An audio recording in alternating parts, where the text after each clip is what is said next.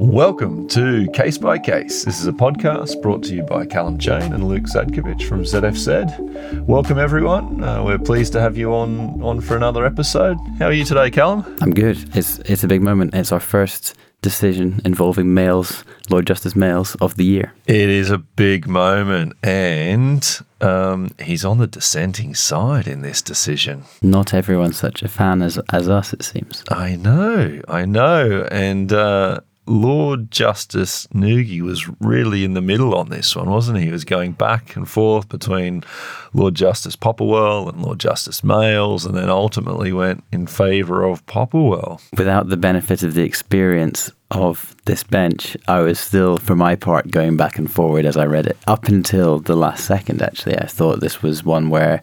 Um, where Popplewell, Lord Justice Popplewell, had had the had the right decision, and I thought it makes complete sense, perfect sense. And then I was reading, I was going back to the key clauses and reading this, the the judgment of Lord Justice Males, and I I think it's just right, just. It's re- this is a really interesting case. It is it is so on the on the wire. On it's one of these contractual construction cases where you can read the contract in really either way. Yeah, absolutely. And I think the opening paragraph of Lord Justice Males's dissenting decision in, in paragraph 64 says it all. I agree with much of Lord Justice Popplewell's judgment, including his approach to the issue of construction arising in this case.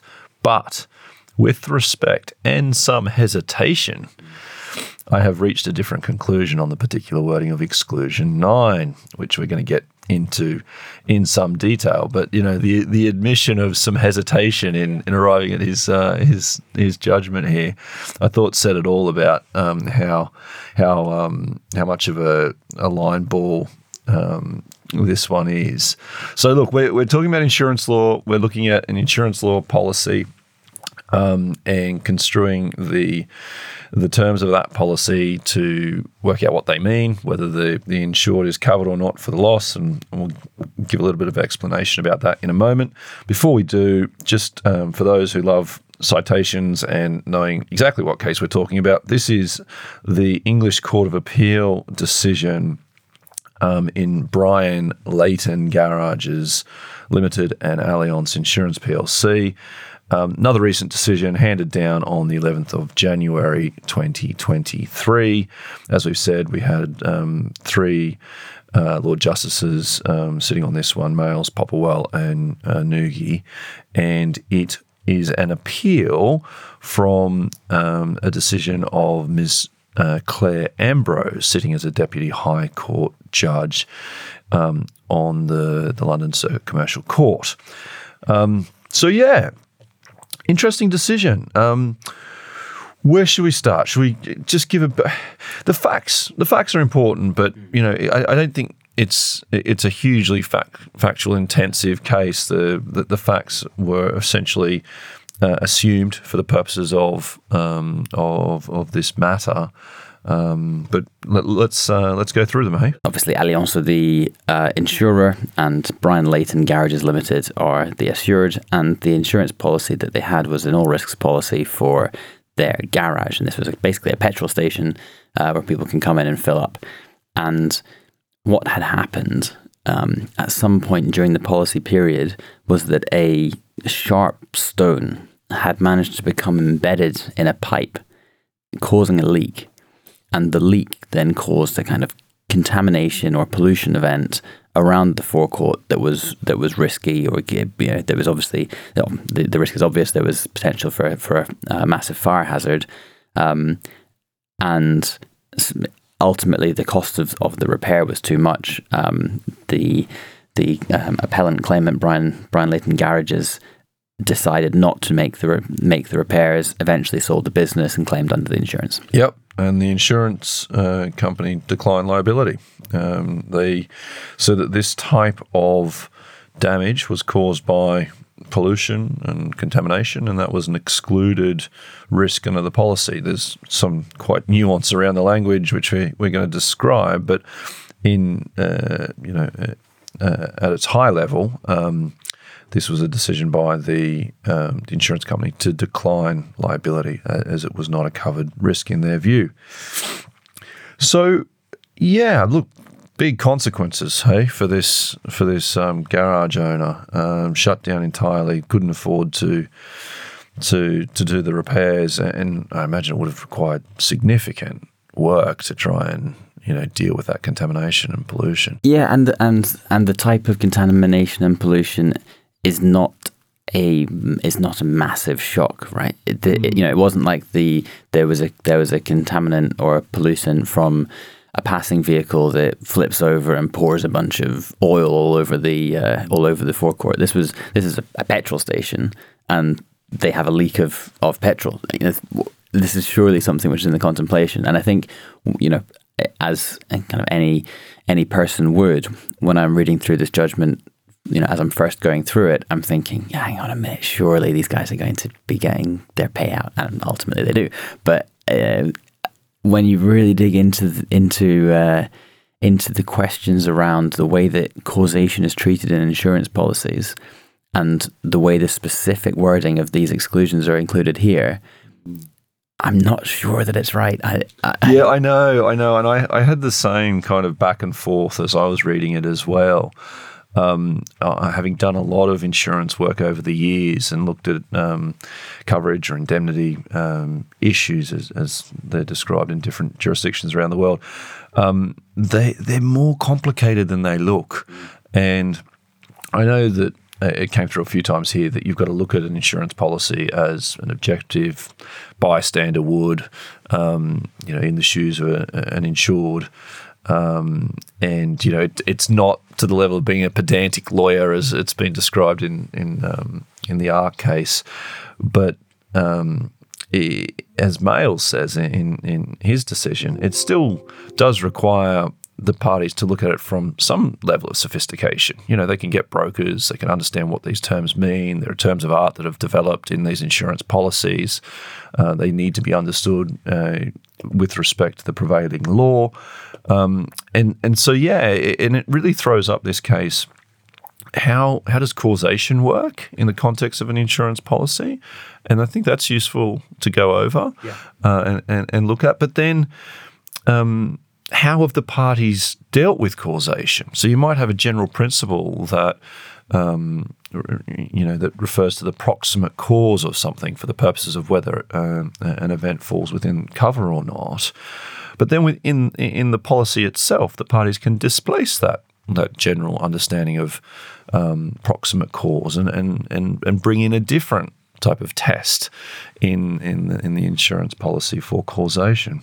Yeah, and I, th- I, th- I think it's worth kind of going a little bit further on the facts here. The the parties, and it seemed actually as though on at, at the appeal stage in front of the Court of Appeal, the issues became really narrow during the oral argument, mm. and it seemed as though both parties kind of gave gave a little bit, um, uh, or admitted or conceded that some of their arguments really weren't weren't going to run. So you have a, a very very narrow um, decision on here, which is which is helpful when you're reading through it. You know, it's very it's very targeted what what everyone's talking about. But essentially, the it, the the damage um, that was done to the to the forecourt was was a polluting um, or contaminating damage, and it was in part. This is all kind of agreed. In it was it was at least in part caused by pollution or contamination, mm. but the proximate cause was this sharp rock that got lodged in the pipe. And everyone seemed to be on board with that, at least at least in oral argument. Everyone was on board that the proximate cause was this little rock that got caught in a, little, small sharp rock, got caught in a pipe and created this leak.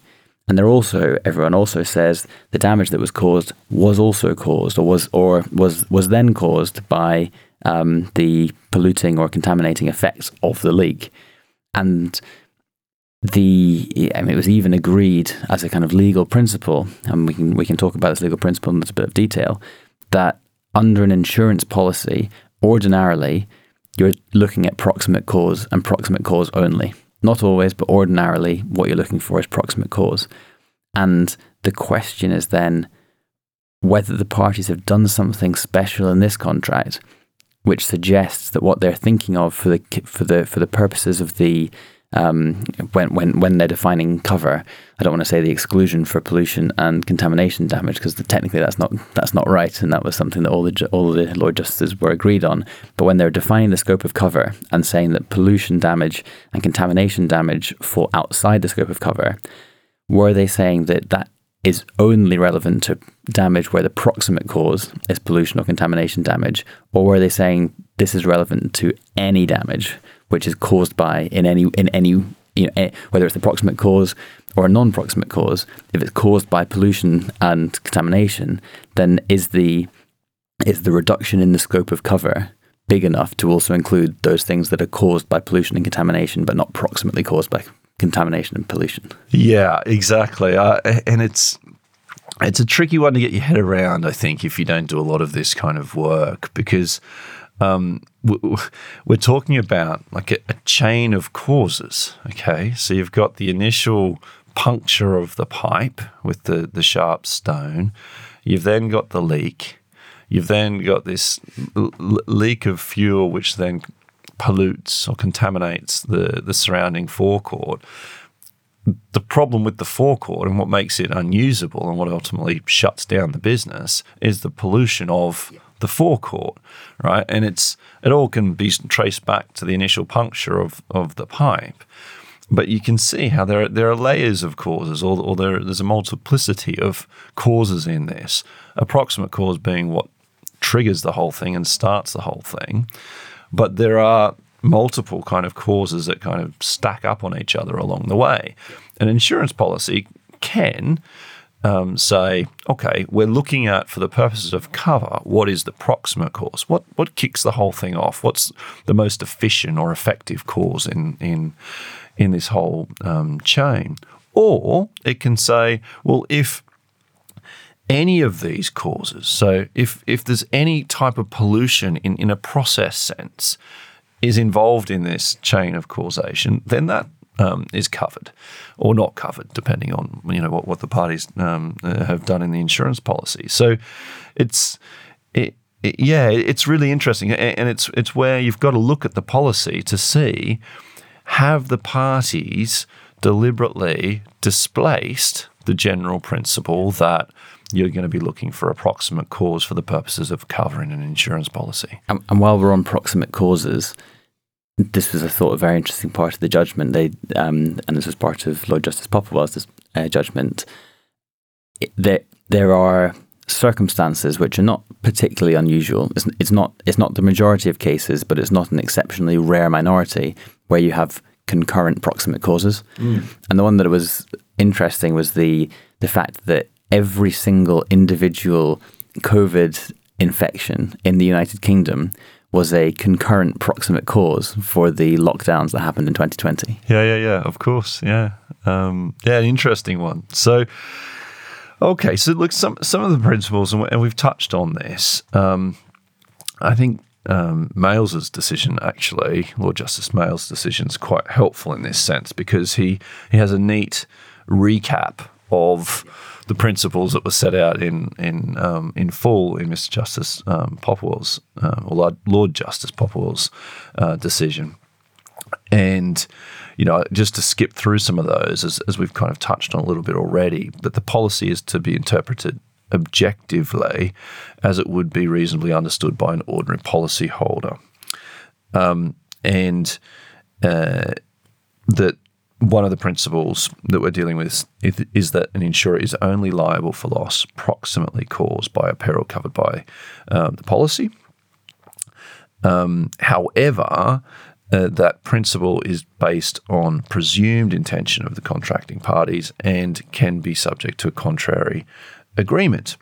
Um, here, uh, as we've said, it was essentially um, assumed for the purposes of, of the appeal that the proximate or efficient cause of the damage in this case was the penetration of the fuel pipe by that sharp object.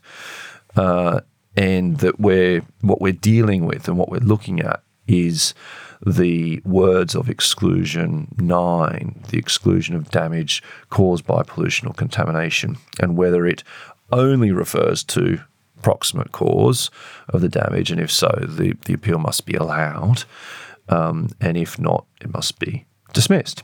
So perhaps, Callum, if we go to the wording of exclusion nine, um, and it's on a, on a few reads of the actual wording that I ultimately um, uh, sided with Lord Justice Males and and indeed um, Ms Ambrose um, on, on, this. I think for me it was on a few reads of the.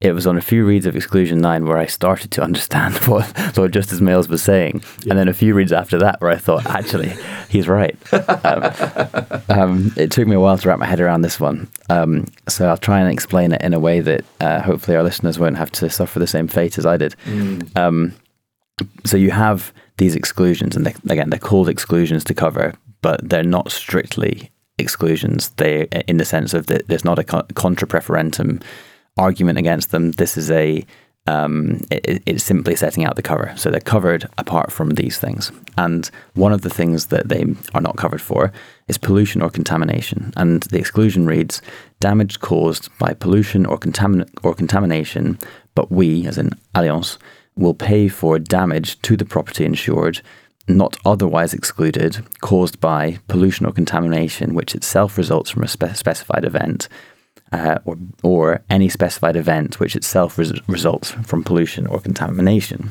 So you have these this kind of multiple tiers to this. You have the general cover, and then you have the exclusion from cover around things caused by pollution and contamination. And then you have the kind of exclusion to the exclusion, if you like, or as they called it in the judgment, the right back. Right back, yeah. Which is which is the pollution or contamination which it's which is caused by one of these uh, specified events, and the specified events were things like fire, earthquake, lightning. They they weren't relevant here, but they do inform the way that you read this clause. And remember that we're reading this clause only to try and establish whether the words caused by, so under exclusion nine, um, the general the, the general ex- the, the exclusions uh, of this policy, uh, sorry, the the the the, the policy says that, that, it does not cover damage caused by pollution or contamin- contamination. And what we're trying to look at here is whether that those words caused by are talking about proximate cause or they're talking about any cause. Yeah, exactly. So, as you say, Callum, you've got this language. The policy does not cover damage caused by pollution or contamination. So, the the question and what we're looking at is whether caused by means proximately caused by, or it means um, uh, not necessarily proximately caused by. Um, and those are the, the opening words of this exclusion. And then it gets more complicated because you then have this further exclusion with a right back provision, which then writes in that um, certain uh, certain events will be covered. Um, and so you've also got a, a, duplication. You've got caused by appearing twice in in this provision, um, and I, look when, when I've read it a few times, and I'm totally with you. It, this this wasn't an easy um, an easy clause to get your head around. It, it's just like set out in a pretty I don't know. It's complicated way. It, it, it's it's not an easy clause yeah. to read. Um, the way it's structured uh, here. I think the way that it makes the most sense to try and understand what the arguments were, or, what the um, ultimately what the what the um, dissenting judgment came to. I mean, in in a way, the the the judgment that prevailed here was that in the ordinary way for insurance contracts, damage caused by pollution or contamination means damage proximately caused by pollution or contamination, and therefore the um, the exclusion only applies where the proximate cause is pollution or, or contamination. In this case, the proximate cause was the small spi- spiky rock, and therefore the exclusion doesn't apply. So the policy covers the loss. Whereas if you if you if you read in, um, and this is this is how you kind of get to um, Lord Justice Males thinking, if you read in proximate cause, so you say that the exclusion applies to damage proximately caused by pollution or contamination, um, except where the proximate cause, sorry, ex- except where there's another cause, which is pollution or contamination from a specified event. And then the question is, well, what's the proximate cause in a situation where, well, the the the, the if if if the exclusion only works where the proximate cause is pollution or contamination, then how can that proximately cause sorry, how can that proximate cause itself be caused by one of the specified events? So how can the proximate cause in clause nine itself be caused by an earthquake? Because in that situation, surely the earthquake is the proximate cause. Mm. So the way that clause nine is drafted, it has to be broader than simply saying the um, the, the, the proximate cause. Exactly. Like if this if this clause ended where it says damage caused by pollution or contamination, full stop, it'd be an easy case. Yeah. You know, there was no contention about this on the basis of principles under insurance law and construing these policies. That would be taken to mean damage proximately caused by pollution. And so when you then think about that in a factual sense, that would mean that the it's pollution or contamination that needs to be the proximate cause. It's not like we've got here where there's something further up the chain that's kicked the whole thing off. It's um, it's it's the pollution that is the proximate cause, um, and and that would that would have been a that would have been an easy decision. Would have been uh, clear, and, and um, we'd know where we stand. But what we then have is we have all this other language and the, the, these right back provisions. And as you as you say, Callum, what's the effect of those subsequent words? And when you try and put them together with the initial words, it doesn't really make sense if you if you write in proximately caused to the initial part. And you've got to make sense of it. It has to read together. This is all one sentence. It's not it's not even separate sentences. It's all it's all part of it. Um, so when you then go on to deal with pollution or contamination, which itself results from a specified event, and a specified event is likely to be the proximate cause, it doesn't sit right. It doesn't sit well to then be reading in proximately caused by um, earlier on in the in the provision. I think that's where ultimately, in my view, I I, I think that Lord Justice Males's analysis is is is probably the right one legally, but I, it's still such a it's odd to me that a, that a part of so again you have the exclusion clause and then you have what's called the right back language, and the right back language narrows the exclusion effectively, which is normally to the benefit of the assured. But you have the situation where the effect of that right back language, which would normally be to the benefit of the assured, actually increases the scope of the exclusion quite significantly in a way which I find slightly bizarre. We might not um, uh, be persuaded by the leading decision here and the majority view. Um, but what was their what was the, the, main reason for why they decided the way that they did? Yeah. So, and I think a good place to start on this one is the um, is the the short judgment of Lord Justice Nugee because um, that's the you have Pop- Popplewell, Lord Justice Pop- Popplewell gives the gives the lead judgment, and then um, Lord Justice Males gives the dissent, and then it's Lord Justice Nugee who is kind of between the two, and you can really see that it's it's a it's a toss up. Um, the the the part of this judgment that I thought was very interesting is paragraph fifty nine because this deals specifically with the issue that we've been talking about there, this, this construction issue, um, and uh, Lord Justice Nugee says, I think it is possible that the resulting spill of spill of sewage into the petrol station, and this is in the context of an earthquake um, causing a spill, causing a contamination. Um, I think it is possible that the resulting spill of sewage into the petrol station could also be regarded as a proximate cause of the resulting pollution, polluting damage, or at any rate that, that, that this might be thought to be an argument that the insurer might otherwise seek to deploy and hence deny cover under the Wayne Tank principle, which is a, a case which is referred to in the judgment.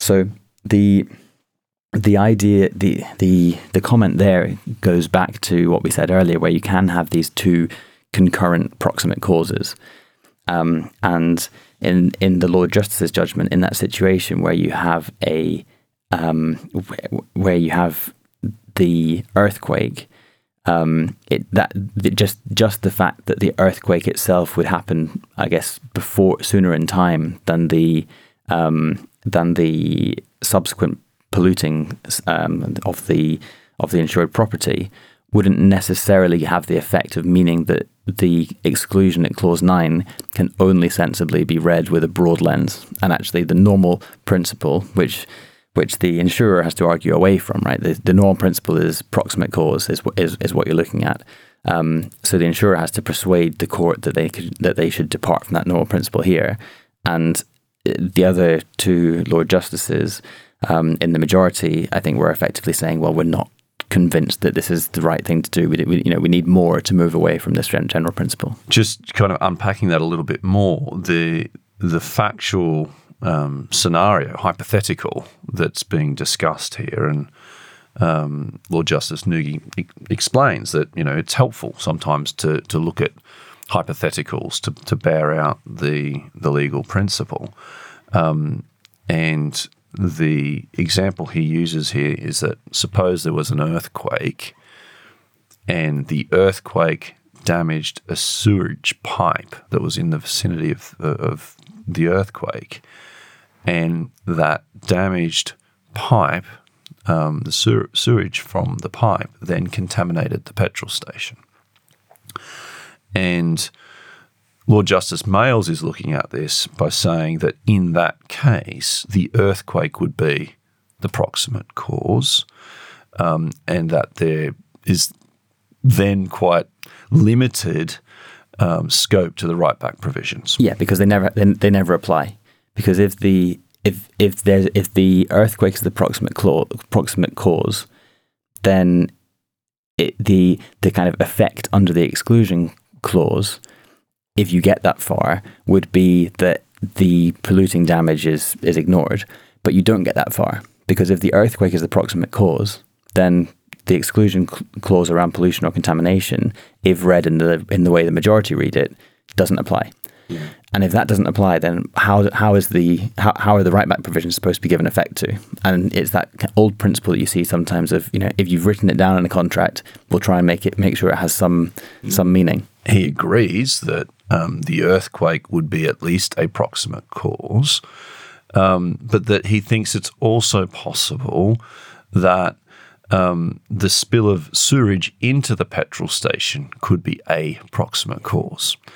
And if you look at it that way, and you look at the, a scenario where you could have two proximate causes, even though it's in this kind of chain of events, then you can start to make sense of the construction of the of A um, in in exclusion nine, uh, and you can give it some meaning. Yeah, you know, it, it, it's the counterpoint to what um, Lord Justice Males says. But I don't know how how realistic is that in, in those kinds of scenarios where you've got a well, ma- maybe it's you know it's not a a damaged sewage pipe, but it's um, a poorly maintained sewage pipe that um, th- th- that had it been well maintained, maybe the earthquake would not have led to it breaking. Yeah. But there was the earthquake, but there was a poorly maintained sewage pipe that then broke. You needed the earthquake. Yeah. It wouldn't have leaked without it. But you also needed the sewage pipe to be poorly maintained, and it then um, caused. It. So in that scenario, you can actually say, okay, yeah, two proximate causes. Without either of them happening, the event wouldn't have taken place. I see what you mean. But if it was just an earthquake, which then causes an otherwise entirely healthy system to to break, then it really feels like the earthquake is the proximate cause. Yeah. yeah. Yeah. And do you? Th- I mean, so this is this is now a case which has gone to the High Court. Um, and had it's, it's been it's been dealt with by the High Court. It's then gone to the Court of Appeal. Um, between four extremely um, preeminent judges, or uh, Ms. Clare Am- Ambrose sitting as deputy judge, and the three Lord Justices on the on the Court of Appeal, you've got two and two, one, you know, for either side. It's a it, it's right down the middle, and two and two, and and the second of of the two going f- for allowing the appeal was on the fence. Yeah You know, it was it was a kind of just a lean, leaning one side. It wasn't a I'm jumping into the camp wholeheartedly. Yeah. I wonder if there is a subtext to this, which is that in a situation where it's so so finely balanced, there is a, a, a just a general principle that these the you know again stepping kind of back a little bit, these guys took out insurance cover for a petrol station. There was a leak caused by a little stone getting caught in a in a pipe somewhere and breaking the pipe. What they thought they were insuring is surely covered in this situation, and the the the the, uh, the decision of the Court of Appeal does go into a lot of detail around the way that you should be interpreting uh, these kind of contracts of insurance, and I think that did weigh on the minds of uh, Lord Justice Popplewell and Lord, Lord Justice Nugee. Um, but I wonder if it's on for that reason the right decision? Well, yeah, look, that, that kind of strays into policy considerations. Um, and so I, am not sure how you know how, how much that bears on the question, but I, I, I hear you, Callum. I, I think you know if if I'm the, the garage owner here, I'm feeling like I've been stiffed by the insurers, right? Um, and from an insurance perspective, they, you know, you've got you've also got to look at it from both sides, right? From an insurance perspective, this is probably language that appears in many, many, many insurance policies, um, and uh, the decision here that goes against the insurance company could have significant ramifications across the portfolio of policies they've got here. Um, it's that's one reason why I suspect this goes up further, um, and we will we may well be talking about this case again at a higher level um, because it is the type of wording that I can see uh, having a knock on effect in in other policies, and um, from an insurer's perspective. Uh, and you know we we have insurer clients, um, we have business clients. You know we we've got to be able to look at these things from from different perspectives. Uh, they set out to insure certain risks, and their underwriting is performed on the basis of what is and is not covered. And there's there's you know very sophisticated actuarial processes that go in into working out how much they should be charging for policies, um, what's the risk ex- exposure, what are the reserves they should be covering, all all of the rest of it, and that's based on the language that appears in their policies and what they think is and is not covered. And if you are insuring um, pollution uh, or contamination as a primary proximate cause, that is different to whether you're insuring it as a flow on, you know, uh, from uh, from something else that's a proximate cause. So, shall we wrap this one up with the two-minute summary? Yeah, let's do it. Let's do it. So, basically, this this decision um, uh, was all about construing uh, an insurance policy and whether um, uh, the exclusion relating to um, pollution and contamination uh, was restricted to only uh, causes of approximate nature, so where um, contamination and pollution is the proximate cause of the damage, or whether um, the the terms of the particular um, clause dealing with pollution and contamination was broader and it had displaced the general principle that um, it is a proximate cause that you look for and could include um, causes of a non-proximate nature. And uh, the the majority decision went the way of the um, the garage owner and against the insurance company, and overturned the first instance decision. All I would add to that is the the head note for those who are listening just to the summary, which is Brian Leighton Garages Limited and Allianz Insurance PLC.